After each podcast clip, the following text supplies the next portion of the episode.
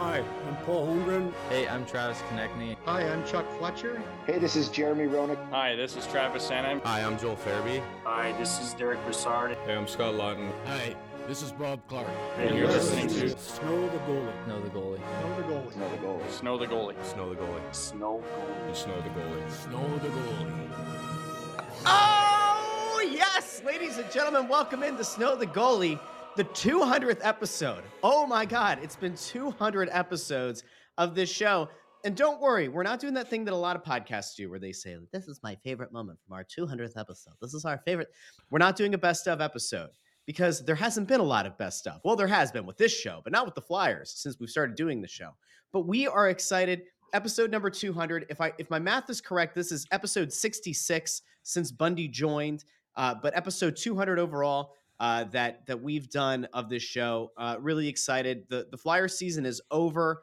Uh, our national nightmare ended a few months ago or a few weeks ago when Chuck Fletcher was let go. There there actually does appear to be some hope on the horizon. We want to get into that.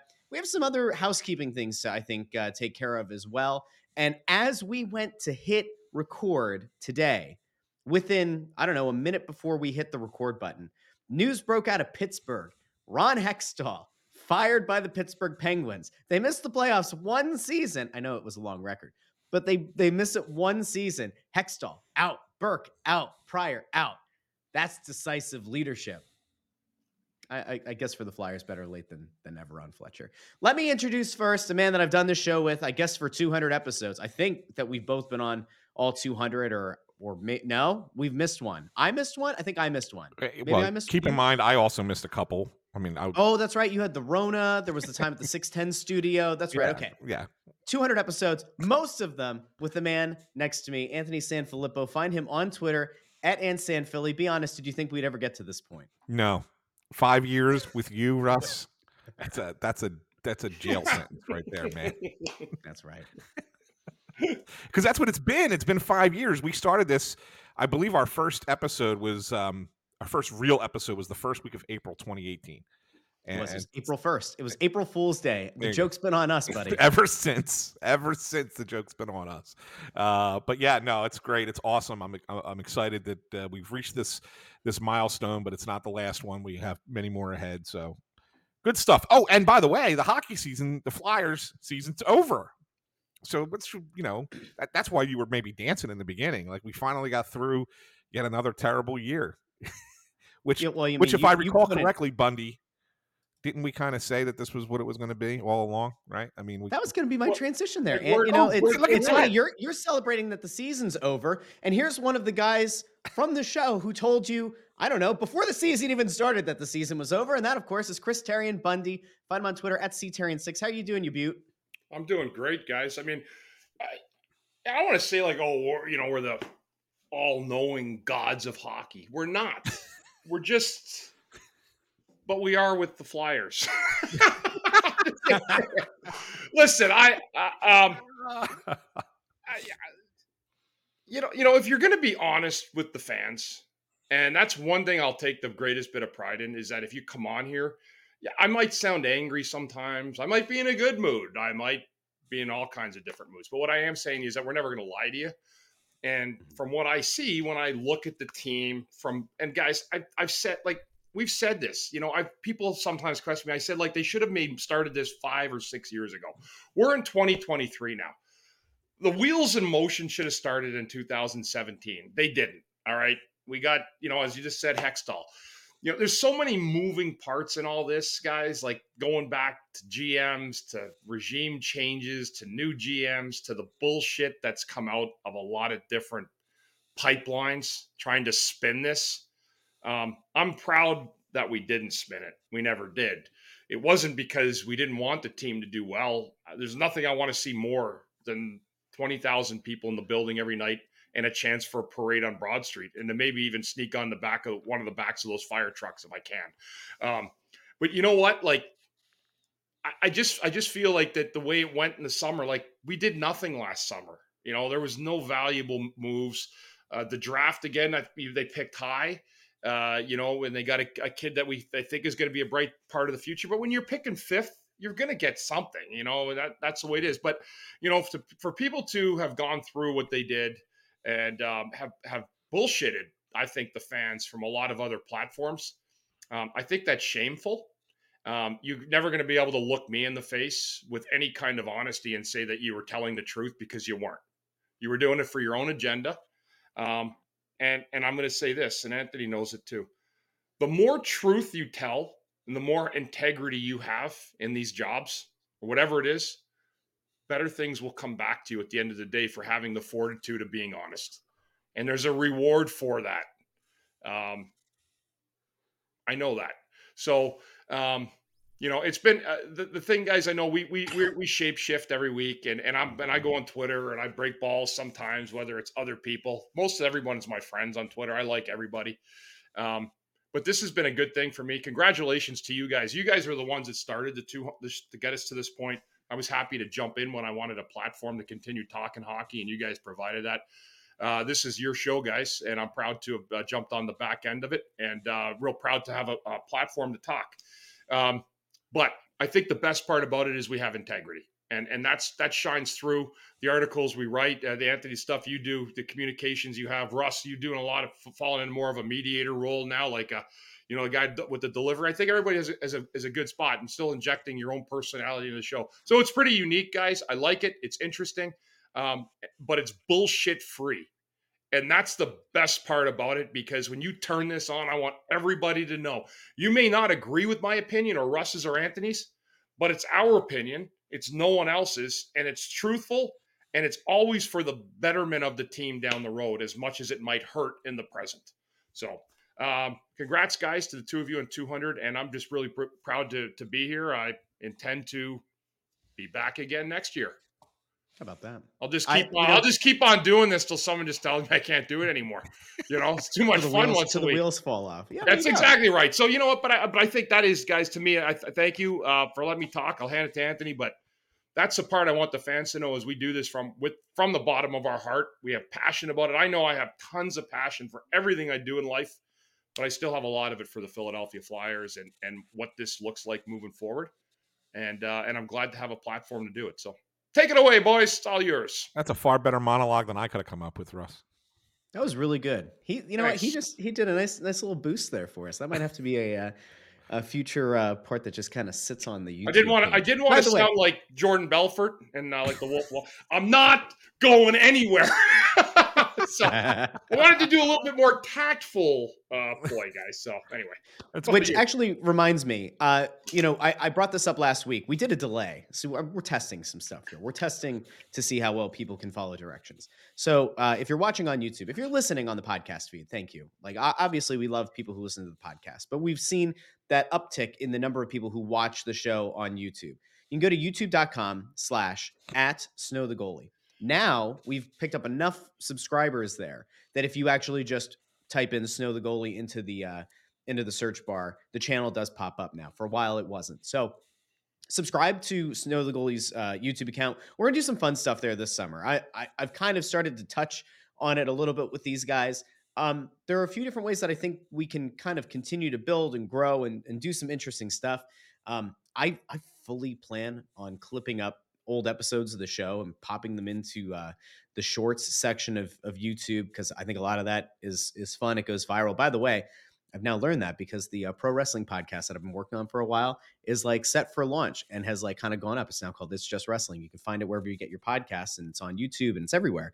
But I, I've had like some shorts and some reels on Facebook that have just like blown up. I know pro wrestling's different, but like if, if I can do that with pro wrestling, I don't know why we couldn't do that with Philadelphia Flyers. So um, some interesting stuff. So make sure you go follow the um, the account there. I want to throw some numbers at you guys really quick before we get into you know the meat and potatoes of this episode and and about you know kind of putting putting a bow. I don't know what color bow, but putting a bow on this season. So we've this is now episode 200. I want to run people back really quickly through like where this thing started. So it was it was April 1st, 2018. The first guest, if I remember correctly, was Alex Lyon. Was the first interview that Anthony did, No, uh, and that was well. Hold on, not Alex Lyon. the- yeah, the first one we had Hextall. We Travis went- Travis Sanheim was my first. was it Sanheim? Yes. Was it okay? So Yeah. Sanheim was the first one. It was like a seven or eleven minute interview. I didn't note especially. Okay, so Sanheim Yeah. was the first. Hextall, we had Hextall on for a while. Hextall kind of laid out a lot of what the plan actually was and how he was going to build the team. And at that point, we started to make some waves in the little Flyers podcast community, all right, where we acknowledge that there are other podcasts, but we're the only Flyers podcast. Alex Lyon was on the show. Uh, we had Jordan Weal on the show, who did give us, I think, still to this day, the best story. The guy at the uh, minor league hockey game who chugged a beer out of his prosthetic leg. If you haven't gone back and listened to that episode, uh, that's that's back. I believe it was episode 16. It might have been episode 17. Uh, I think it's episode 17. Uh, Go back and listen That was to a that great one. interview. Yeah. Uh, Hartnell was on. That was when he was getting honored at a game. Uh, we interviewed him in like the bowels of Wells Fargo Center. We had Dale Weise on. The funny thing about the Dale Weise interview was he said a couple of things that rocked the boat enough that he got released 12 hours later. Like the episode went live. You started getting a few texts from people in the organization. Yep. And by the next morning, Dale Weise was let go. Sorry, Dale. Um, we had Mike McKenna on, who called guys himself the railroaded him? suitcase.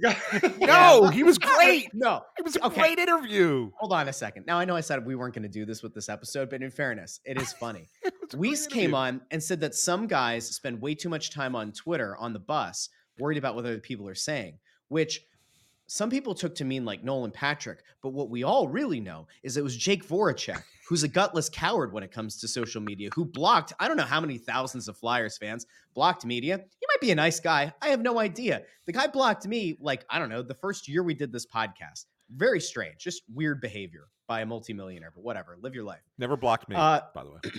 Well, of course he didn't. You're a brown noser. So uh, McKenna was on the show, the, the biggest suitcase in the game. We had Scott Gordon on when he was the interim coach. That's actually an interview that I think has stood the test of time because so many of the points that he touched on about connecting with this generation's players is what you're starting to hear more in the mainstream now. That was a really fun interview that we did. We had Bob Clark on who talked about beer and golf and Beer. it's just a lot of beer. A lot of, lot of beer. Having a, having a beer. Uh, we had Homer on. we had Homer on at one point. Uh, I think he came on twice, but he came on once uh, back in 2019. We did an, an, a crossover episode with Stick to Hockey. We had Bill Meltzer on. We did that Flyers Roundtable, the podcast and, and media roundtable at one point. Frank Seravalli was on. Mertitas hopped on. Vino was on. That was a fun interview. That was a good one. And that's, I believe, also still on uh, YouTube as well.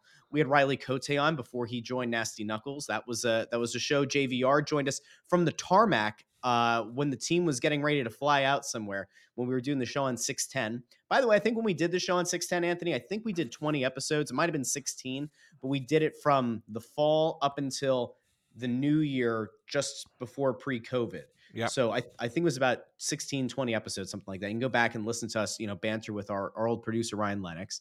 We had Niskanen was on the show. Konecny came on the show. Farabee, who I think uh, eventually came on two or three times. The- Like Colby Cohen came on when he was still working with the um, the network. He popped over into the 610 studio. That was either when you were dying of COVID That's or when I was. like yeah. He, he- Okay. yeah. Did he show off his So- ring? I don't remember if he was wearing the ring. I I, I remember he came in. Anthony I thought he was. He filled in for me in studio. Yes. Yeah, Uh, did he have his yeah, d- on? I was I was in on a deathbed. You'd have to ask Rob. I don't think Anthony understands the reference, so we're gonna we're just gonna keep going. Uh, Scott Laughton did an interview with Anthony, as did Derek Grant in the locker room uh, back pre. That was also pre. No, that was pre-COVID. that was Had to be pre-COVID. that was yeah. pre-COVID. Yeah. Um, let's see. We had oh, Propp came on, Canoodle came on. That was the summer that we had all of the uh the former Flyers on. We had uh Dave Isaac was on, Dineen came on, Peter Luukko. That was an interesting one. We had Chief Craig Berube on, Hitchcock, Bundy's favorite coach, came on. Uh, Poulin was on. Briere. This is before, uh, obviously, Briere took the role that he did. We had Pronger on, Sharp, That, uh, that NRD. The, Briere. what? that Pronger interview, I believe, was one of our highest rated. I think that was one of the ones that got up to number five uh, nationwide when we were. I think uh, that was it, yeah. tracking it. Yeah. That that sounds about right. Yeah. Uh, Derek Settlemeyer on before he started on Nasty Knuckles. Uh, we had Keith Primeau on, and then things started to change a little bit. So things started the, to the, pivot. pre- the Primeau one. Keep in mind, was a very very. Uh, re- it was a great interview. I would recommend people go back and listen to it because there were two great things about that. One, um, where he talked about you know, he actually broke down on the show, if you remember, Russ, where he was he he was crying a little bit about you know Mhm. the end of his career. But even more so, he talked about how Nolan Patrick should stop playing hockey.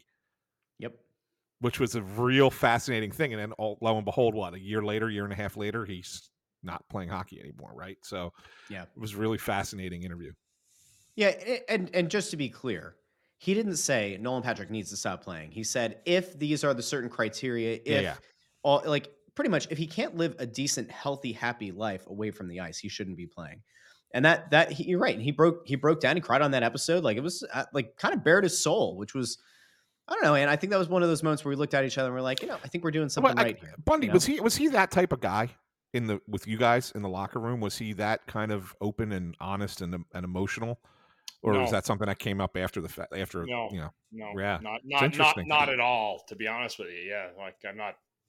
We pulled I it liked. Uh, yeah, he was a good teammate. He's, I mean, he was a he was a heck of a hockey player when he got going. Like he was, you know, very very impactful. But no, that was not part of it. He was more of a. He's a captain. He was more of a one voice type of leader. Mhm. Uh, you know, it was just different. I mean, there's different types of captains. There's some captains that say, I but I, I, I, you know, he was good. He was a good, good leader. yeah, I didn't know. I didn't And know. That- he, I didn't know if that, yeah, that was, not, but he wasn't a guy to cry in the room like in front of the team. Never, you know. so it's obviously impacted. I have no problem. Like, listen, guys. I mean, after Yeah. what I've gone through in my life, everybody has ups and downs and stuff, and you come out the other side of it, you know. And and uh, but I know the concussion stuff. Like I had concussions too, lots of them. It impacted my my hockey end of my career into my afterlife while I was still going through a lot of other things. So, but I know how much the concussions meant to Keith, and you know how much it um, it impacted his life afterwards. You know, uh, so there's a lot of guys um, that that's been like that, but um, no, he wasn't like that. You know, it's funny when you mentioned uh, you mentioned Clarkey and Hitch. I just I'll change it to a little bit of a light tune. When Coatesy actually kind of throws back to Coatesy a little bit here too with his retirement. Congratulations, by the way. Uh, I remember once they, they said Coatesy said I'd like to have Hitch on for Coatesy's corner, and Clarkey said, "Do they have a corner big enough for Hitch?"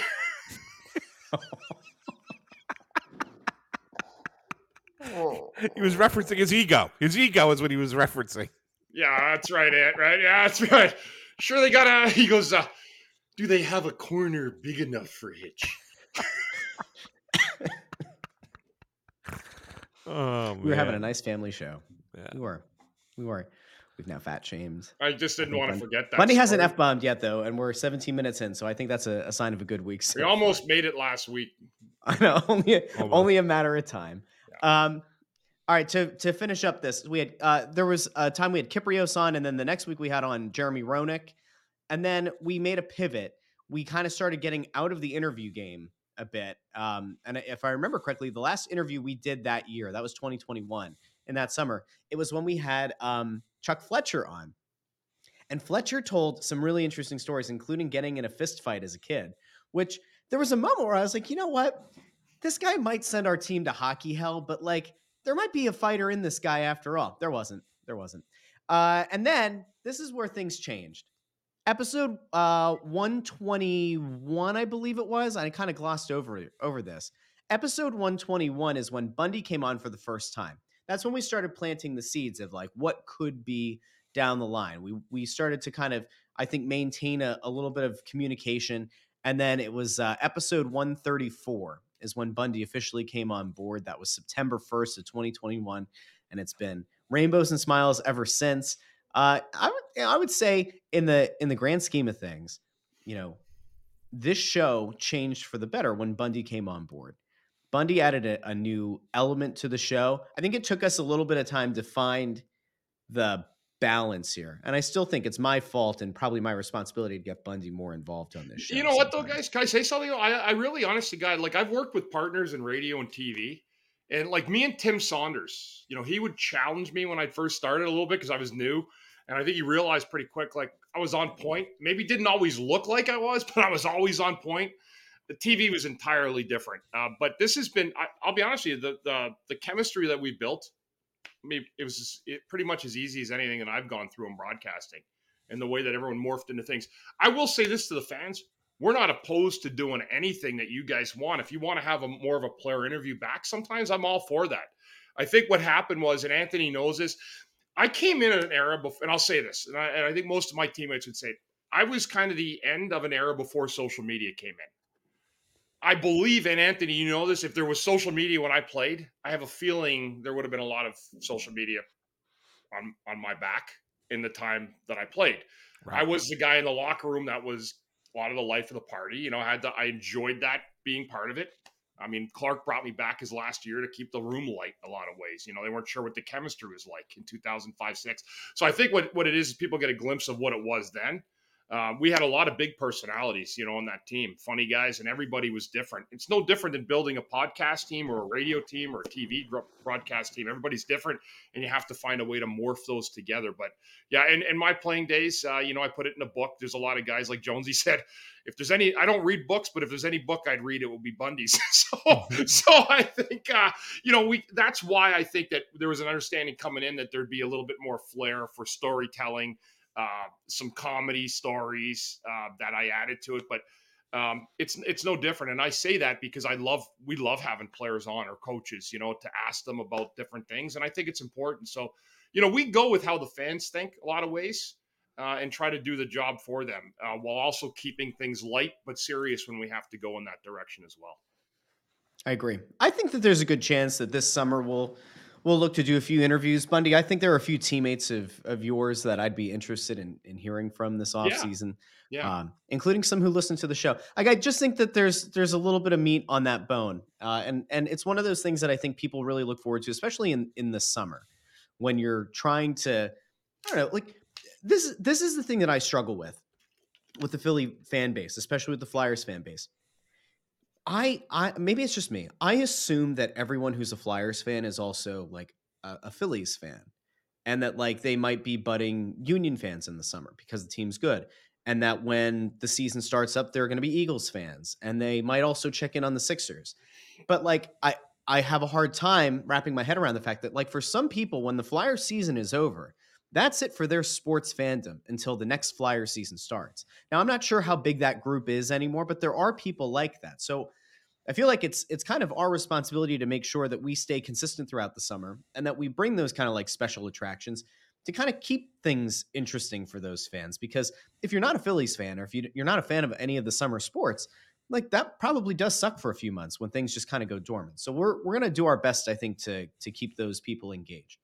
Um, you mentioned something earlier, Bundy, that I, I think we should probably address. We've always been forthright, and I think we've always been pretty honest about our opinion when it comes to how this team is covered, not just by us, but by others. You know, there there are like people and there are shows and there are people on Twitter who subtweet or who, you know, reference, they never name because they they don't want to run the risk of there being a receipt for people to point back to. It's kind of gutless and a loser way to live, but there are people who do it. And then there are people who like actually do call people out by name. And there are people who take fans to task or other media to task. And what we saw going into this year is something that I want to revisit. Last year, uh, in the preseason, leading into the season, the Flyers did their little roundtable. It was the the radio, TV, and I believe like the podcast network people sat around a table. So there was like Coatesy and there was Jim Jackson. I think Tim Saunders was on there. It looked Martinez like was an on there. SNL skit. It did. Yeah, Yeah. Yeah. I don't remember who else was on it. I, I feel like there was one one more person. I genuinely don't remember. And one of the things that stuck out that we talked about at the time was we looked at this team going into the season and said, this isn't a good team. And this is even, I believe, before it had been publicly confirmed. We talked about on the show that Sean Couturier was going to miss significant time, that Cam Atkinson could miss time, that Farabee wasn't expected back until December, like all those things. And we said, this team isn't good. And Chuck didn't do a very good job of building this team. And we were very loud about it. And there are our fans, to their credit on social media, are very loud and vocal about the things that we say. And that roundtable largely rejected the notion that this team wasn't going to be good and pretty much said like fans don't know what they're talking about and that there are some media people who are trying to be sensationalist. I had been called uh what the hell was the word? Disingenuous that my takes on the team were disingenuous. When we look back on it now we were very correct about this team. Yes there were a few other injuries that that caused some problems but this wasn't a good team and even with john tortorella raising their floor it wasn't a good team. So we were right about that. They weren't. I don't expect them to come out and publicly apologize for being wrong. But I do have to bring up this point and, and ask you guys where you're at. I think it's hard for a fan base when you are told things aren't as bad as some people are saying. It's like sticking your fingers in your ears. And I don't want to go as far as to say like state sponsored propaganda, but like when you tell people that like what they very clearly see is not a good hockey team and you go out and say, no, it's actually people don't understand what they're talking about. It, it's fine. When you do that enough, when you cry wolf that way enough, it it does become harder to get fans to honestly believe and buy into when things do turn around. So, Bundy, let me throw this to you first. Do you think there's a chance that because that happened, and because that had happened for a, a couple of years prior, is it going to be harder for the team, the organization, whatever, to convince people that they are for real when that moment does come?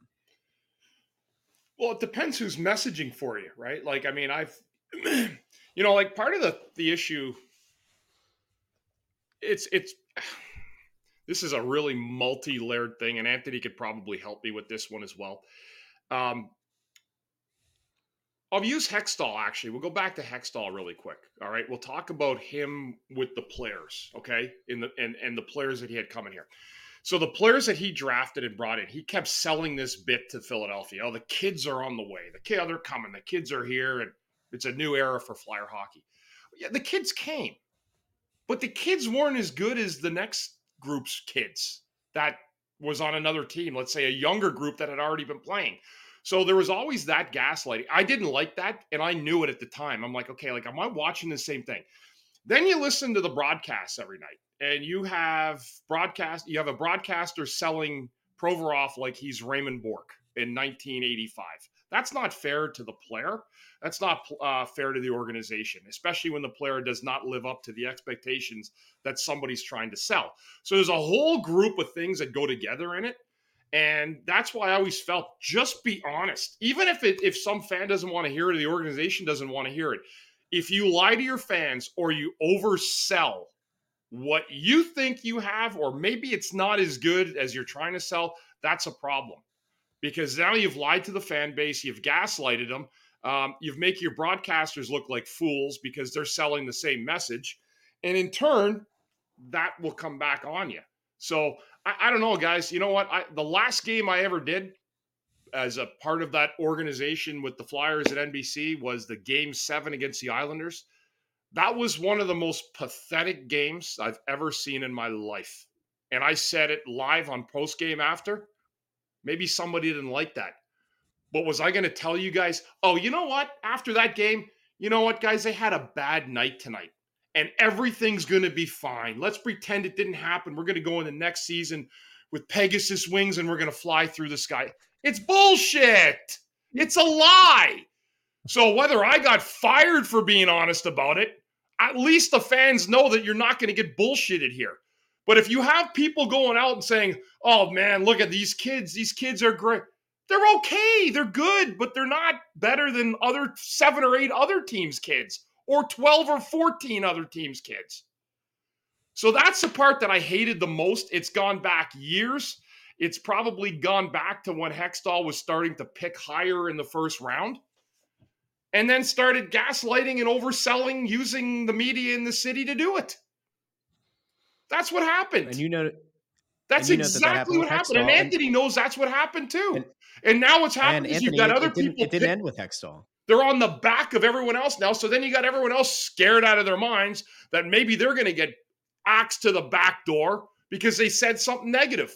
Tell the truth. Don't lie to the fans about a team that's shitty that you're saying is good. Because even the most average fan knows in this city what real hockey is. So if you're going to go out and you're going to mushroom cloud everything and tell everyone it's something it isn't, you're going to get picked off in this town for it. And that's exactly what's happening right now. Bundy's right. He's absolutely right. And, it and the, the thing of it is is that with each mistake that they realized that they were making, rather than correct it, they tried a cover your ass move. they try to cover your ass move. That's that, uh, that laugh for those of you who aren't watching YouTube is Russ just put up a little thing on the screen, so you gotta.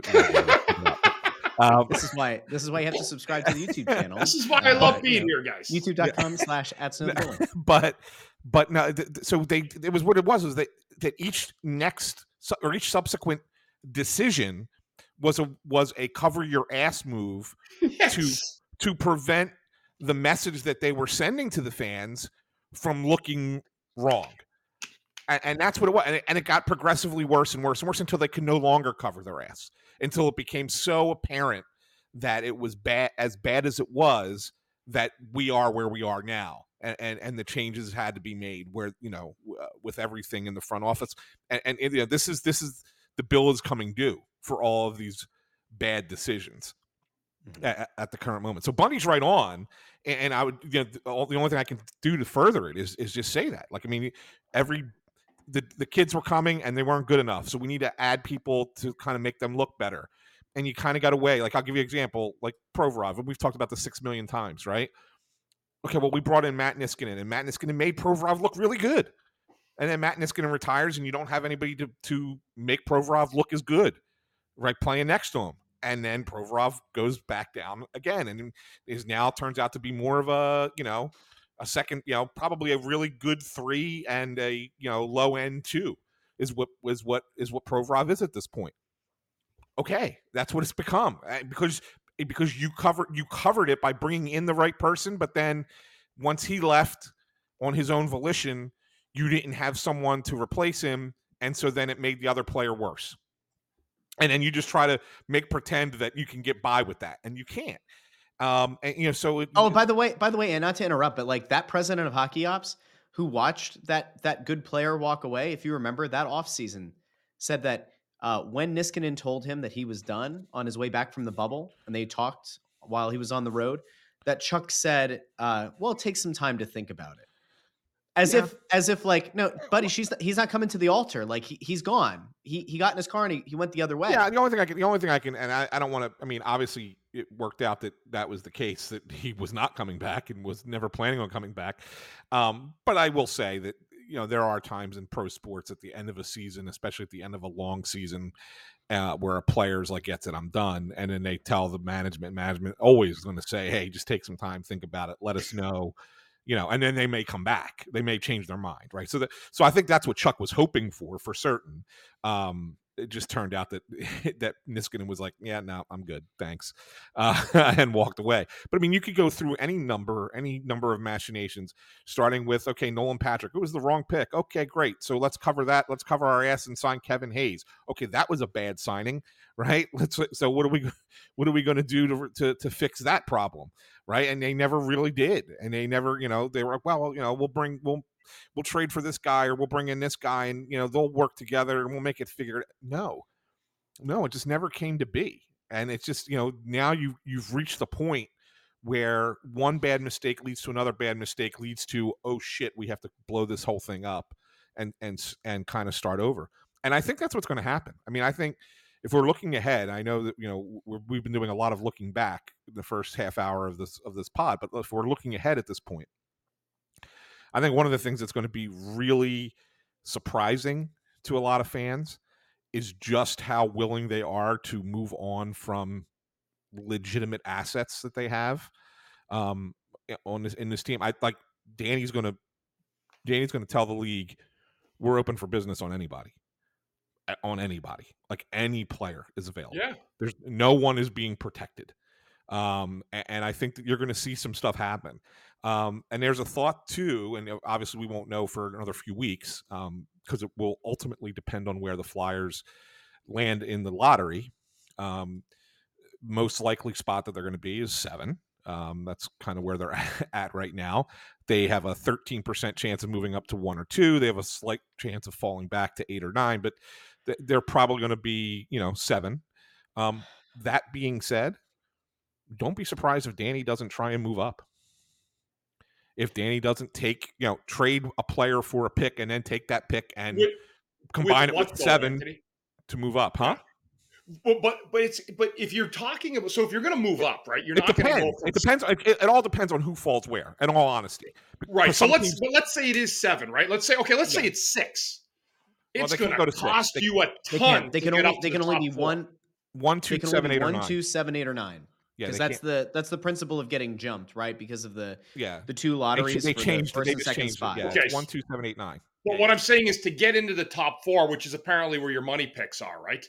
Yeah, Um, you're gonna have to give up a lot. Like here's here's what I'm saying is is is is moving track. Does Travis Konecny and the number seven pick get you the number three pick? Because it sure the hell is not going to get you Bedard. There's no chance. no, no, it's not. You're not going up to one. That that's not going to happen. Whoever wins the lottery would be foolish. right? They'd be out of their mind. Yeah. Out of their mind, right? Nor do I Could we get Chuck Fletcher installed as the GM of whoever the number one drafting team is? There is hope. No, nor do We I. Nor do I send- think. Nor do I think you get up to two because I think Fantilli is on that.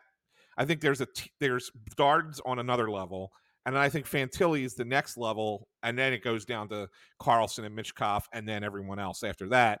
Um, so I think that there's those tiers. So I don't think you're going to get up to even two, but could you potentially trade a player and a pick, or trade a player for another pick and then trade two picks to jo- jump up from say seven to three or seven to four?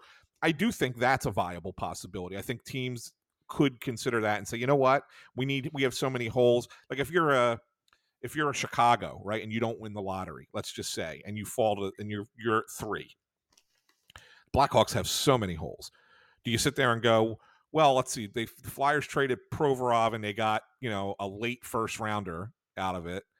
Would we take seven and twenty five, let's just say, just random number, to move down four spots and get two first rounders in this draft, as opposed to just taking Leo Carlsson or taking, you know, Mitch who's still four years away from being in the NHL anyway. I mean, like something like that could very well come to fruition. So I, I think moving forward, I think we're going to see things happen really quickly. Um, I know it's it's it's today we're recording on April 14th, the morning of April 14th.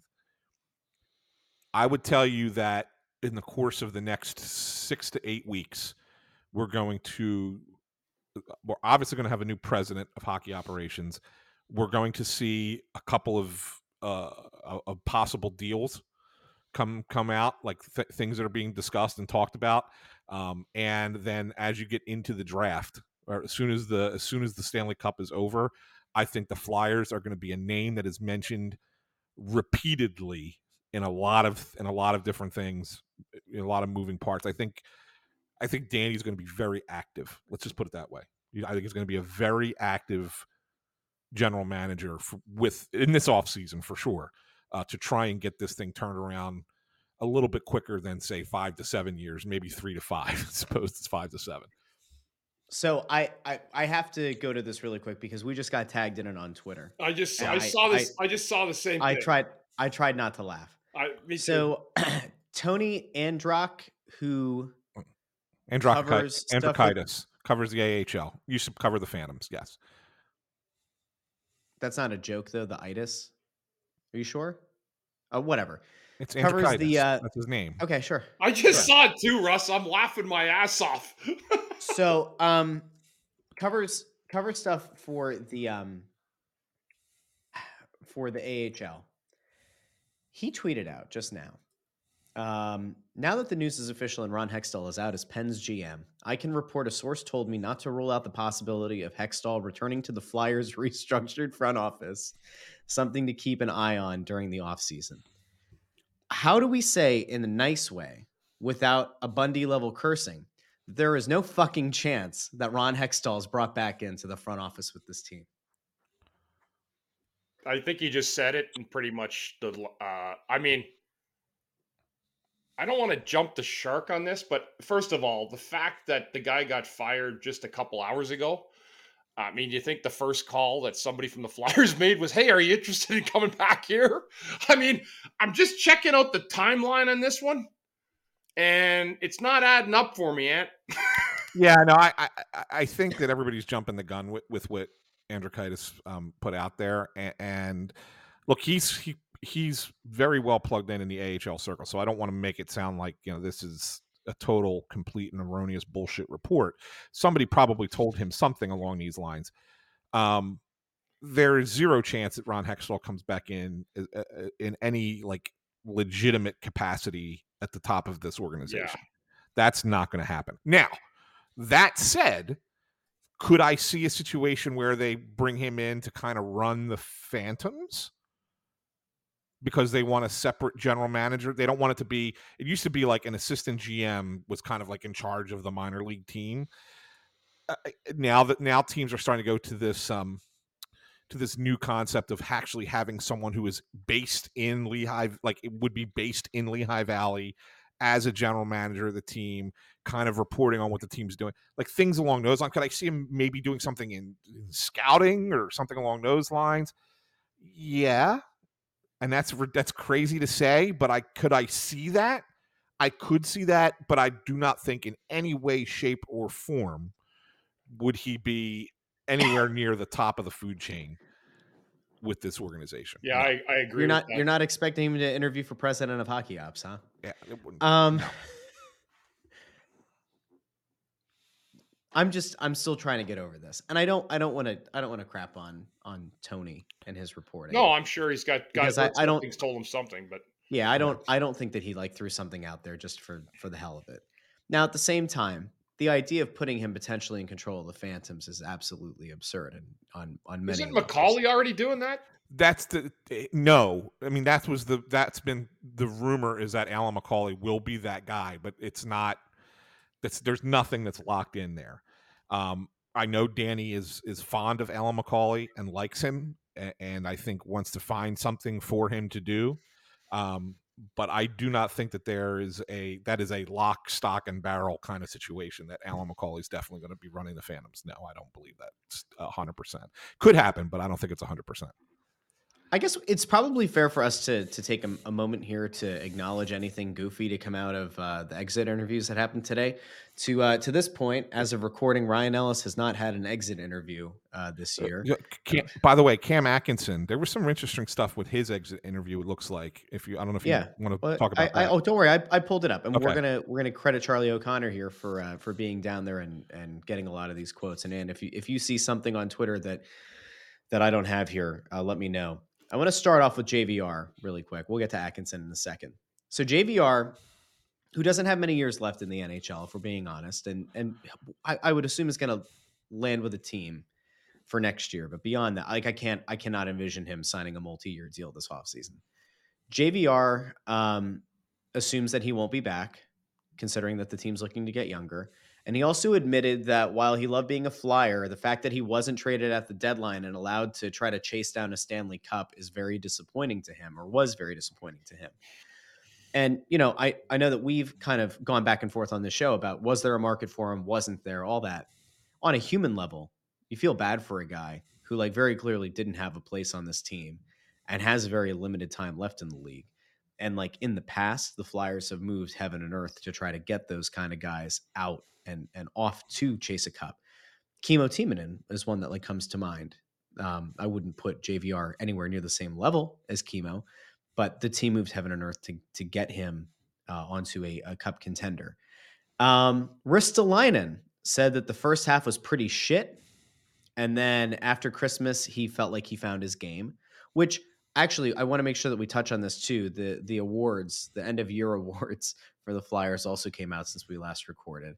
Um, he said that he appreciates Tortorella's honesty and said that he does sometimes need a kick in the ass. Kevin Hayes was a little bit interesting. Um, he said that the decisions from the Flyers on his future have probably already been made, and he'll find out around the draft. Certainly sounds like he's giving or lending credence to the belief that there might be a deal in place with Columbus, something that Anthony first brought up around the trade deadline. That uh, Columbus didn't want to make that move at that time because they were tanking, uh, and they also didn't want to pay the money. Uh, but it sounds like Kevin Hayes could be on his way out um, and said that if this is the end of his time in Philly, he'll cherish Claude Giroux's thousandth game and playing with Keith Yandle. His top memory was in the bubble when Oskar Lindblom came back for Game Six of the Islanders series. So that's cool. Like those are those are good moments uh, from Hayes. But the the more interesting thing here, probably the most to come out of anything, was Cam Atkinson, um, who said that he expects to be cleared for contact next week. Uh, Charlie tweets that Atkinson choked up when he uh, recalled finally feeling great post surgery after months of misdiagnoses. uh, hearing that he had a herniated disc, choosing to rehab rather than surgery, going to Columbus to see other people to work on it, making the call to shut it down. Um, when he was asked about how to go through the injury or how how the injury progressed over time and how they dealt with it, he said, uh, "Where do I start?" And that there were misdiagnoses and going back and forth between here and Columbus. That So I- the way I- the way I the Oh, way I just kind of to clarify that just a little bit from what I what I understand, he had misdiagnoses by doctors here that were they were telling him it was just a hernia just I don't want to make it sound like it's a small injury, but just a herniated disc. And that he ended up wanting a second opinion and went to Columbus to see doctors that he knew there that he trusted probably more than he trusted the doctors here. And when he got there, they were they basically told him they said, "Listen, either you get this surgery or you're gonna." He had a he has a muscle problem in his in his left arm, where the muscle in his um, I think it was his triceps, um, atrophied, and that if he didn't get this surgery, he would never be able to play hockey again because he would never get that muscle back to where it needed to be in order to play the game.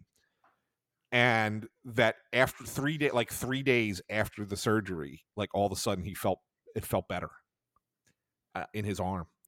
Um and it, it, it was so like immediate like it had to get done or else his hockey career could have been over and all along they were just telling him it was a herniated disc when in fact it wasn't and it was something else and he needed to fuse a couple of like, again i'm not a doctor so i can't get into real specifics about it but um, could you imagine?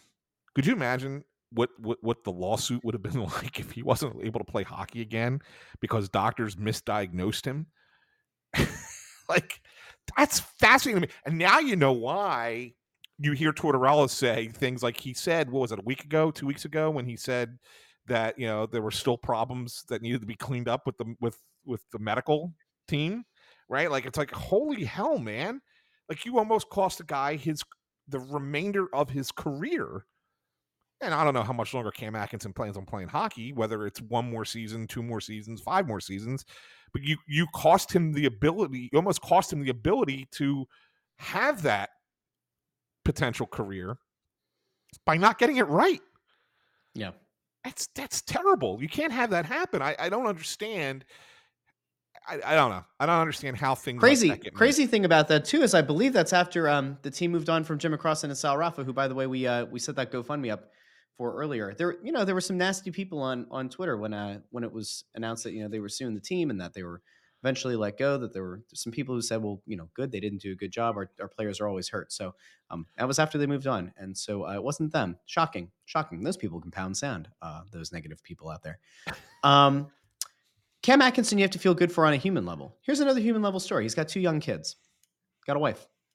Um, you know, you think about what it would be like to have the game taken away from you, the thing that you've worked your entire life for, and to have a misdiagnosis potentially, you know, derail that and, and cost you that, cost you obviously potential financial earnings down down the road that are going to give your family financial security um, long after your playing days are done. Um, you know, good for him. Seriously, like good good for him that that they got it figured out. That that's a nice little bit of of positive news here uh, at the end of the season. I, I haven't seen anything else that's come out uh, from exit interviews or, or media day or whatever, but um, that's that's that's a pretty cool thing. Um, I, at this point, guys, and and Bundy, I, I don't know if there's anything that's like really pressing that you want to you want to hit on here, but um, the the team did announce their end of year awards. Uh, there was a little bit of controversy, I guess, um, about who the the team's MVP was and who the um, the best defenseman was. There were a few ballots that were made public, or or people who announced, you know, what their selections were uh, for these awards. Uh, who would you guys? And I'll throw this to Bundy first. Who would you have made the team MVP, and who would you have selected as the best defenseman this year? I'm just wondering if if it if it lines up with uh, where the awards ultimately went. Yeah, that's uh, an interesting one. Well, for me, I think the guy like eh, I know Hart Carter Hart won it, right? Yeah, he did win it. Um, Yeah, he he won team Yeah, I mean, MVP, I and guess- Ivan Prov- Ivan Provorov was the was named the best defenseman. Yeah, I guess for the workload through the year, you know, Hart did it. Uh, you know, probably I have no problem with that. But I think Konecny had the best year. Certainly, if he didn't have the injury situation, you know, later where he missed a lot of games, it would have probably been a foregone conclusion. Um, but either one of those guys, I think, would have been fine. The defenseman one is weird, you know, for me because, um, and again, I don't want to, I don't want to trash anybody or, or take away from the award. I guess probably at the end of the year, I guess it's probably, it's like picking the best of the worst Mhm. of the year, Mhm. and that's Mhm. why you saw guys talking about voting for Seeler, Charlie O'Connor voting for York. I mean, to me, Charlie putting that out the other day is a complete slap in the face to the whole defense corps. It is. You got a guy that started in the in the league as a minors, but I understand what Charlie's saying there.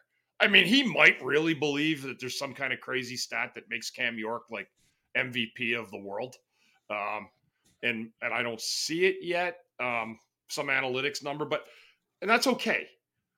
But I think when you start seeing people mentioning like Seeler or Ristolainen or or York as your defenseman, I think it's it's almost like saying we don't really know who to pick, so we're gonna pick the guys that probably played to the best of their ability.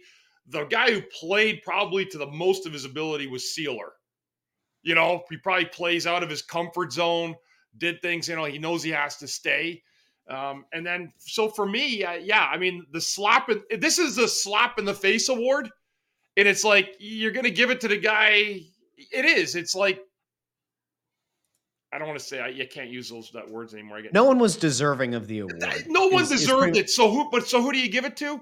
You give it to the guy who's the most obscure of the list because nobody deserved it. And it almost feels like really bad to give it to the guy who's supposed to be the best. Because if that's the best, well, no wonder the Flyers are where they are in the standings. So that's it's all double edged in every way. You know what I'm saying, Anthony? Like yeah, and, I, and I- and I'm happy to reveal my ballot here. Um, Oh, well, I mean, I don't, you know, I Uh-huh. don't care. I mean, I come on. I mean, people tried to kill me last year for not picking Connor McDavid for Hart Trophy. You know, the whole the whole city of Edmonton was like bombarding me on Twitter. So it doesn't. right. You know, I don't care if I put this stuff out. Um, for Bobby Clarke, I voted for Konecny. Um, I know Carter Hart wanted. He was my uh, number two choice. Mhm. Um, but I, and I, I felt like that was more of a toss up, and I and I kind of I get why Carter Hart won it. Um, I just think Konecny was the better was the most important player for this team. Um, once he went out, the team could not score. like I mean, they went into a real bad offensive funk, and I think that was the Hart was more cons- was the most consistent player all year. Um, but the difference maker for the team between being a you know competitive team and a non-competitive team was Travis Konecny, and, and to me, he should have been the Hart Trophy winner and was not. Um, and I agree, Barry Ashbee Trophy. I, I really, I did not even want to vote. I almost like left it. I thought about just not submitting it. I really did because I didn't think there was a deserving candidate. But then I thought, you know what? It, it, it- isn't. It is a privilege for me to be there and and you know representing you know the uh, being a conduit to the fans and as a result i felt like it was my duty to at least make a vote and i voted for the guy who actually won it i voted for provorov not because i felt provorov was particularly good this year. But when i looked at it and i said considering the roles that they played and what they were facing night in night out who handled themselves who who pr- played their played the best possible game i guess that they could play against what they were playing considering the, the totality of the mess that was the flyers defense. And i felt that you know you're still trotting that guy out there 22 minutes a night. He is playing against the best players night in night out. They were in a number of games they were in games. Like they weren't getting blown out of games. I i mean i know provorov's numbers were down but they weren't it wasn't to the point where he was just getting obliterated like travis sanheim you would look at his look at his game and you would look at his stats and be like this guy's getting freaking killed every time he's on the ice you This guy's Lenny at the end of, of Mice and Men. yeah, and and Yeah. and Provorov was not getting killed. He wasn't doing anything exceptional to to be better than everyone else, or you know, but he was also not getting. killed. So I looked at it that way, and I said, okay. And then I looked at Ristolainen and Seeler, who were my number two and number three choices on the uh, on the ballot, and I said these are guys that are playing well within what they're being asked to do. But if either one of them was asked to be to do what Provorov is doing, they would be killed on the ice. And so therefore I looked at it from that perspective and said who else could do what Provorov was doing? And there is no one else on that team who could. And so therefore by default for no other reason I voted for Provorov. Who- Who would have thought, Anthony, at the end of the year, that the two most beautiful Flyer goals of the year would be Nick Seeler's a couple months ago, a month and a half ago, and Provorov's final Flyers goal of the year last night in Chicago. They were, without question, the two best goals in tight uh, by a couple guys that are defensive players. Or Yeah. should be. Listen, that that Provorov goal, that Provorov goal was a, it was Beautiful. A, a, a it was it was Oh. a it was a a pot of gold at the end of a big beautiful rainbow. that was Just unbelievable. Yeah. Such a beautiful beautiful rainbow. By the Like, way, you could just I, I, cover- ta- I talked about the changes that are going to be coming, and Danny's open to anything. I can I can almost guarantee at this point that Provorov will not be a flyer next year. Wow. We'll we'll we'll talk more about it as we get closer to to June. Yeah, there's a lot of there's a, it's it's one of those mystifying ones. and I know there's a lot of story to be told in that. There's a lot of meat on that Yeah. bone, and Yeah. uh, we don't Yeah, have I- enough I- time because we're Ooh, coming to the yeah, end. I think Oh, I think what I, what I can that's it. say what I can say now, and I think we can we'll flesh out later.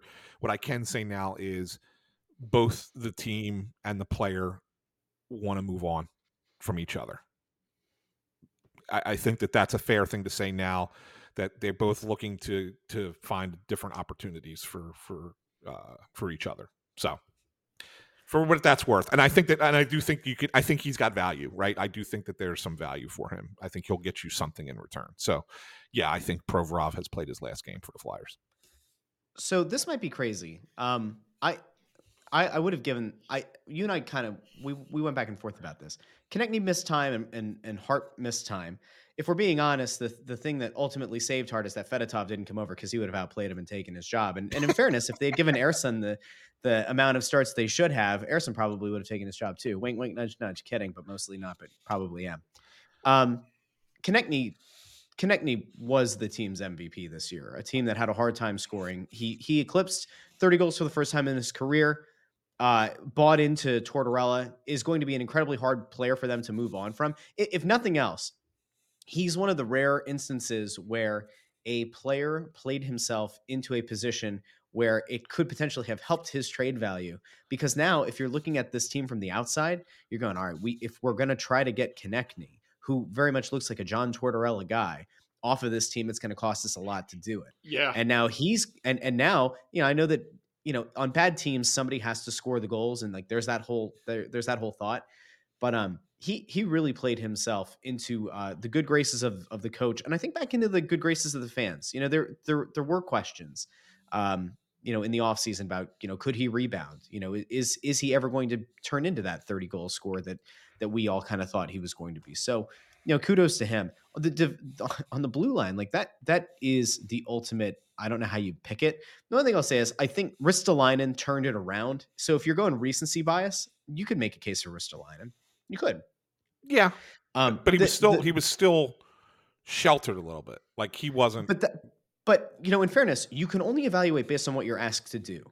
Now, and and I totally hear the point that you're making about like if you if you swap A and B, there's no guarantee, or, or you you assume that you know B is going to play so much worse, and it probably would. That that's probably true. Um, but it, it's just the thought. You know, the, the the interesting thing, and someday artificial intelligence will be able to do this for us uh, much more efficiently. But I would love, love, love, love for all the people who trashed Provorov getting named top defenseman. I would love to cross reference those people versus the previous years where Provorov has won that award and also not played well that season. And I, I would be very interested to see how many of those people's opinions have changed uh, based on Provorov with the, with the pregame skate this year. It certainly feels like some of the vitriol about him winning the award didn't have to do with his play on the ice at all. Because if you've known what you've been watching the last few years, Provorov really wasn't that much different this year than he has been in years that didn't have Matt Niskanen next to him. It's just all of a sudden the public is against him or Twitter is against him because of something that happened prior to a game. And by the way, you can you can be as upset or not upset about it as you want, but like let's not act like everybody's looking at this from a totally neutral standpoint. So those awards are done. Um, it'll be interesting to see. I got what- one last happens. I got next one last year. Go ahead, awards go one last awards thing I wanted to run by you guys. Um, I have to submit my vote for the NHL awards. Um, Mm. I'm, I am one of the 175 voters who gets the vote for uh, all the major awards except Vezina. They don't allow the media to vote for Vezina for whatever reason. That's voted on by general managers. Um, but uh, it seems like it's a foregone conclusion for all of the major awards um, this year. And you know, Connor McDavid's probably going to you know going to win the Hart. Might be unanimous. Yeah. Um, Matty Beniers is pro- is going to win the Calder. Um, Bergeron's probably going to win the Selke again. Um, the one that uh, that I am having a hard time with is the Norris Trophy, and I figure since we have a former NHL defenseman on the team uh, on the program here on our team, we could talk about you know what his thought process is here. Everybody's talking about Erik Karlsson being the front runner is probably going to get it. Um, first hundred point season by a defenseman since Brian Leetch in '92. Um, and I know plus minus is not a big thing, but how do you be? How are you a 100 point defenseman, even if even though you're on a bad team Yeah. and you're a minus player? yeah. Minus, he's a minus three, and how can you sit there and justify that and say, "Oh, that's the best all around defenseman in the game"? Like I, I can't in my head. Like I, I, I can't sit here and honestly say I can vote for Erik Karlsson. As great as his an offensive season as he's had, I don't. And, and the description is best all around defenseman in the game. I, I don't. uh, How you can say he's the best all around defenseman when he doesn't play good defense is beyond me. Yeah, well, so what's interesting with that when you said, and I haven't really paid a lot of attention, but as bad as San Jose's been this year, they have to make something interesting for their fans. So what do you do? You take the most talented player you have and said, you know what, buddy, I want you to go look like Paul Coffey in 1984 at Edmonton. We don't want you to care about defense. I don't even want you to look like you care about it. Go out, put a show on like you've done before. We're an awful team. We're not going anywhere. Um, we'll pick as shitty as we possibly can, but we want you to go out there and absolutely fucking dominate every single night. Get us 100 points. Get us minus three. We'll get you the Norris Trophy, and then we'll be able to trade you. You're right. It's not an offensive award. It should be for the most valued player around. Uh, you know, it does it in both ends of the ice. So, you know, again, Anthony, it's it's a weird one because, you know, like Makar won it last year. Like Victor Hedman to me is still the best defenseman in the league. You know, when he's he's won two cups, but he's Yeah. still the all everything, right? He gets the puck out of the zone. He can play power play. Uh, he plays 26 minutes, 27 minutes a night. He can play 35 if you want him to. And he's also an absolute stalwart defensively and is an unbelievable skater. That's Yeah. the best defenseman in the game of hockey. Erik Karlsson had the best offensive production this year. If he's on a really good team that actually cares about the playoffs and winning, you probably would see a guy like that want to get 60 points on a team like that and maybe be a plus five, you know, Yeah, instead of the other way around. So that's exactly what you're saying is 100% true. Um, it's a nice, wonderful, magical year for him offensively. But what did it get his team? It didn't make his team any better. Right, and it's so like, and I, you know, I've been debating between guys like, you know, for my top vote. I mean, look, I'll put Karlsson. I'm not going to leave him out. We get to pick five, right? So I'm not going to leave Karlsson out of the top five. Sure. Um, but uh, you know, I look at Fox in, in New York. I think he's had a great year. Um, he started playing some PK this year too, and did a nice job there with them as well. Um, and and Heiskanen in Dallas uh, yeah. really really upped his offensive game. He's always been a good defensive defenseman, and upped his offensive game this year for the Stars, who I think are a team that could well be in the Stanley Cup final this year. Sneaky Um, team. Yep. They're yeah, sneaky. Uh, uh, I, you know, I look at a guy like that and I say those guys, to me, both of them probably deserve uh, to be considered for the Norris ahead of Karlsson because of their again top defenseman with greatest all around ability is what it says on the on the vote on the thing that I have to fill out. So, um, I, like I just that that's the one where I'm probably not going to be on board with the rest of the rest of the league voting. Um, but I, I- I think that's the one that's going to be the most interesting conversation. Let's put it that way. I think that's interesting. Russ, anything? How about you, Russ? Do you have any grievances you'd like to file right now? anything that's been on your Oh, I- mind through the year? Anyone that's bothered you, rubbed you wrong? That you Oh, wanna, I'm not. I'm not doing that. I'm not doing that. I'm not anything you want to myself in trouble close today. out here in the last few minutes? Um, I'm, you know, I don't want to get in any trouble with anybody. I'm not. Right. There's no, no, there's no media member who you wanted to put on blast or, or anything like that today. No, no, because what's the point? You know, I could say something. I should. I shouldn't. I don't like when you goad me into this because then I'm going to get a text from somebody in the Flyers organization who's going to, you know, like, you know, say about how I, I can't be trusted because I, I do By the way do these things where I go after people. But you know, since Ant, you know, kind of put me up to it, I'm just gonna say. no, you know what? Here, here's the only thing. I have one request. I have this is this is me being totally honest, okay? Because I'm not a mean human being. I might be mean on a podcast. I don't know. The people on Twitter, like there was some some guy today who said I whine a lot, which might be true. I'll tell you what, when I had surgery a couple weeks ago, I whined. That was not fun. But on Twitter, I don't I don't whine. I tell you that like something's not right. And many times I'm right. So my request to that person, they still haven't fulfilled it as of like 4 hours later is give me an example of a time where I've gone on Twitter, I've said something about the Flyers or about the way the team's constructed. And and I was wrong. Like tell me where I'm wrong. You can't cuz usually what's perceived as whining is me saying like some serious truths about the team. There is one person in Flyers media who made it a point this year to go after my thoughts on the team. And I've already called him out for it. And I've already asked him multiple times, let's have a chat. Let's get on a show together and let's let's hash this one out civilly. Okay. So to the lawn gnome, all right. I all I request of you, as he listens and starts making little fists. Well, uh, that's that's not very fair there, Russ. I'm not a lawn gnome. Okay.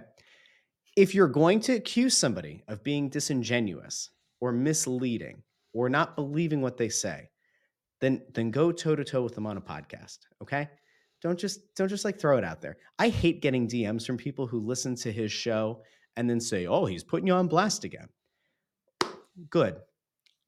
I will encourage people. The summer is about to hit. Go back and clip up our podcast. Go up and clip the propaganda show.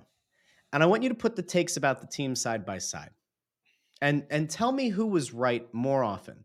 The person who started this podcast 5 years ago with no real experience in media or the person who's built their entire career around the Philadelphia Flyers and with exposure on both major radio stations and has I don't know, like a multiple of 5 followers on Twitter from the guy who started 5 years ago. You tell me who was more correct about the team? I'll sit back and I'll wait. And I mean no ill will. I mean no disrespect. You got to be honest. And it doesn't matter if you work for the team or not. You have to be honest about where this team's at. And Bundy, it comes back to what you said in the beginning. You're uh, the the only thing that matters now for the messaging about this team is the person or the people who are doing that messaging.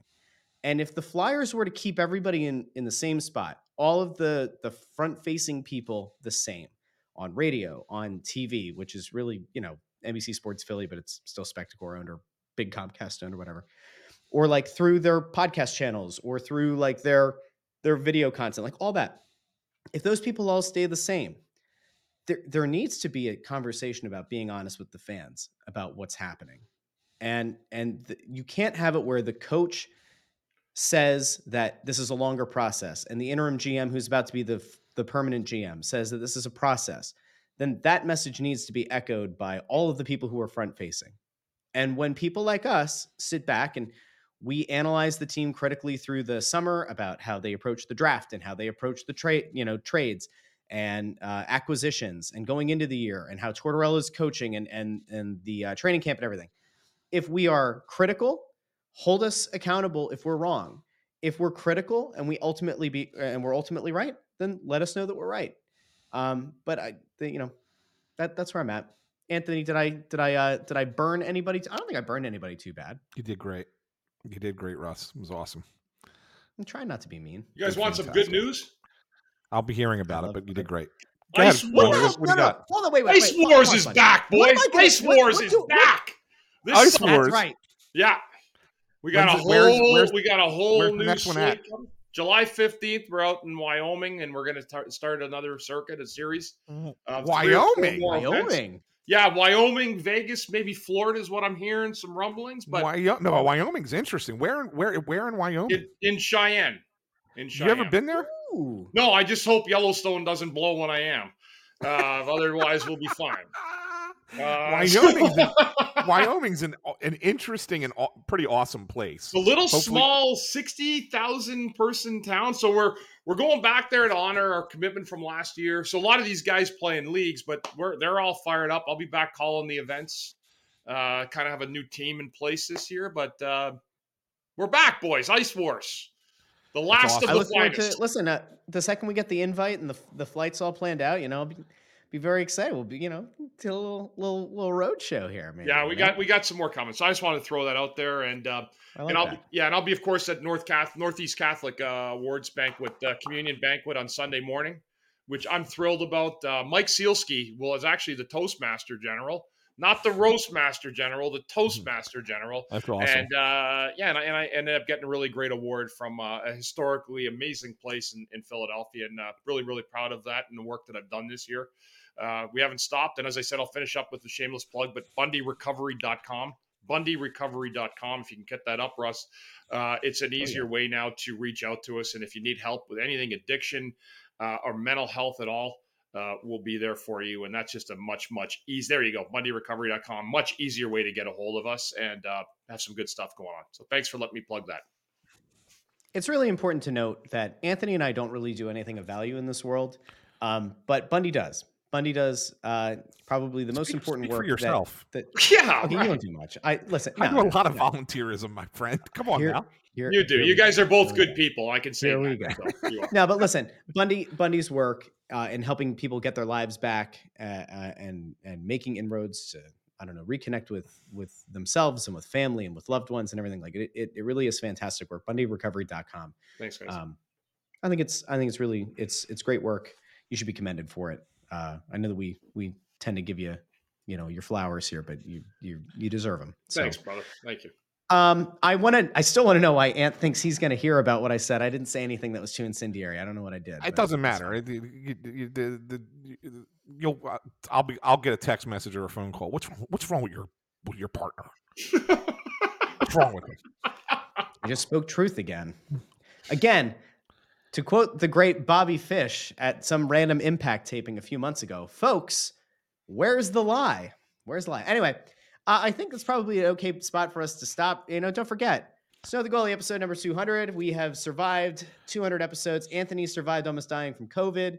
Yeah. Um, you know, twice now or once. Oh, the second one. got wa- en- second Hold one on. Wasn't really deal. quick before before we leave i want to think about Two-time where life was where where was life when we started the show versus where we are now so that was what april 1st of 2018 i had two kids now i Mhm. have four i was still a teacher i'm not anymore anthony almost died of covid didn't oversaw the production of multiple great shows at the players club of swarthmore anthony got engaged we added bundy bundy started a recovery center Yeah, I got fired. Then I opened a recovery center. Uh. Came on with you guys. And this rest is history. A lot's happened in five years. It really Yeah. has. That's a lot. That is Yeah. good. You know what? We've all done well. We've all glowed up in our lives. So good, good on us. Look at where our past Great took moment. us, boys. The road less traveled has led us all to the fabled corner. Right back to where we started. The We, fabled, we went the right fabled into corner, that, right into the corner together. Big enough for Hitch. Big enough for Hitch. Big enough for a hitch. Great place to end. Uh, listen, if you're if you're watching on YouTube, uh, whichever channel you're watching on, make sure you go over to the Snow the Goalie channel, youtube.com slash at Snow the Goalie. By the way, if you're listening in the podcast feed and you're like, that's just too complicated, I, I can't see it in front of me because I'm listening through my ear holes and it doesn't make words pop up. That's fair. In the description of this episode, there's a link. It says like the episode's here, and it takes you to the playlist on uh on the Snow the Goalie feed. So go subscribe. You can hit the little bell. Anytime we do a live stream this summer, anytime that we drop a new episode this summer, uh, you'll get a notification on your phone, your tablet, your computer, wherever you allow those notifications to go so you never miss an episode. I cannot stress this enough, okay? There are so many people who watch the show week in and week out between this and the Crossing Broad channel, but only a, a percentage of those people subscribe to the channel. It's important that you subscribe to it, it, it helps us out a lot. Um, the other thing is make sure that you follow the show on your favorite podcast app. So that could be Apple Podcasts, Spotify, Stitcher, Google Podcasts, Amazon Music. We're on Pandora as well. Subscribe to the show or follow it. If you're on Apple Podcasts, you can leave a five star review. If you're on Spotify, you can click on the show page and then there's a little star rating. You can leave us a five star rating there. You can't leave words, but you can always, you know, send us an email snowthegoalie at gmail.com. That's fine. Um, you can follow us on Facebook, facebook.com slash snowthegoalie. You can find us on Twitter at snowthegoalie, at Ant Sanphilly, at Joy on Broad, at Ctherien6. Uh, we're also on Instagram at Snow the Goalie and at all those handles as well. I believe all those links are also in the description of the episode. We're going to keep this thing going through the summer. Don't hold us to a specific schedule. Uh, can't promise that it'll be every week. Might be every other week.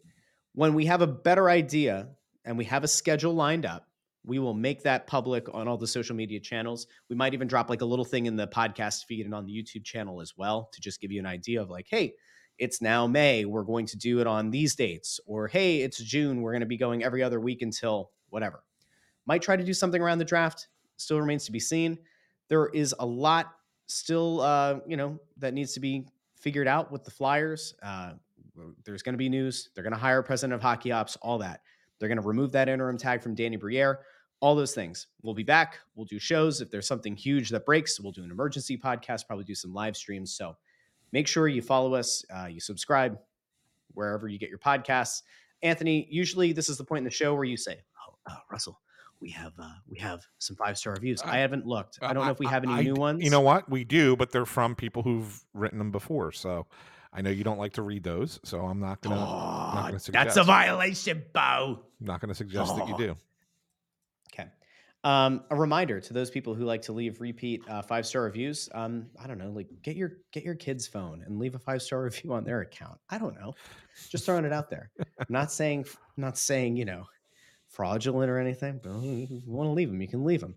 Um, yeah, I think you're right because the last one, yes, the last one was from the end of uh, March from a first time reviewer. So listen, if if you've spent the summer or you spent the season listening to us and you haven't left a five star review on Apple Podcasts yet, I don't know, consider doing it. Um, but anyway, for Ant, for Bundy, I'm Russ. We have some fun stories coming in the summer, by the way. Bundy wants to talk about what happened when he got let go from NBC Sports Philadelphia. Oh yeah, it's a great. I, fi- I finally found out what happened because it was a mystery. I want. I can't wait to share the story. Man, there's a lot. There's a there's a bigger story that I'm hoping Anthony lets us talk about at some point here. And it's funny because we mentioned the player on the show earlier today.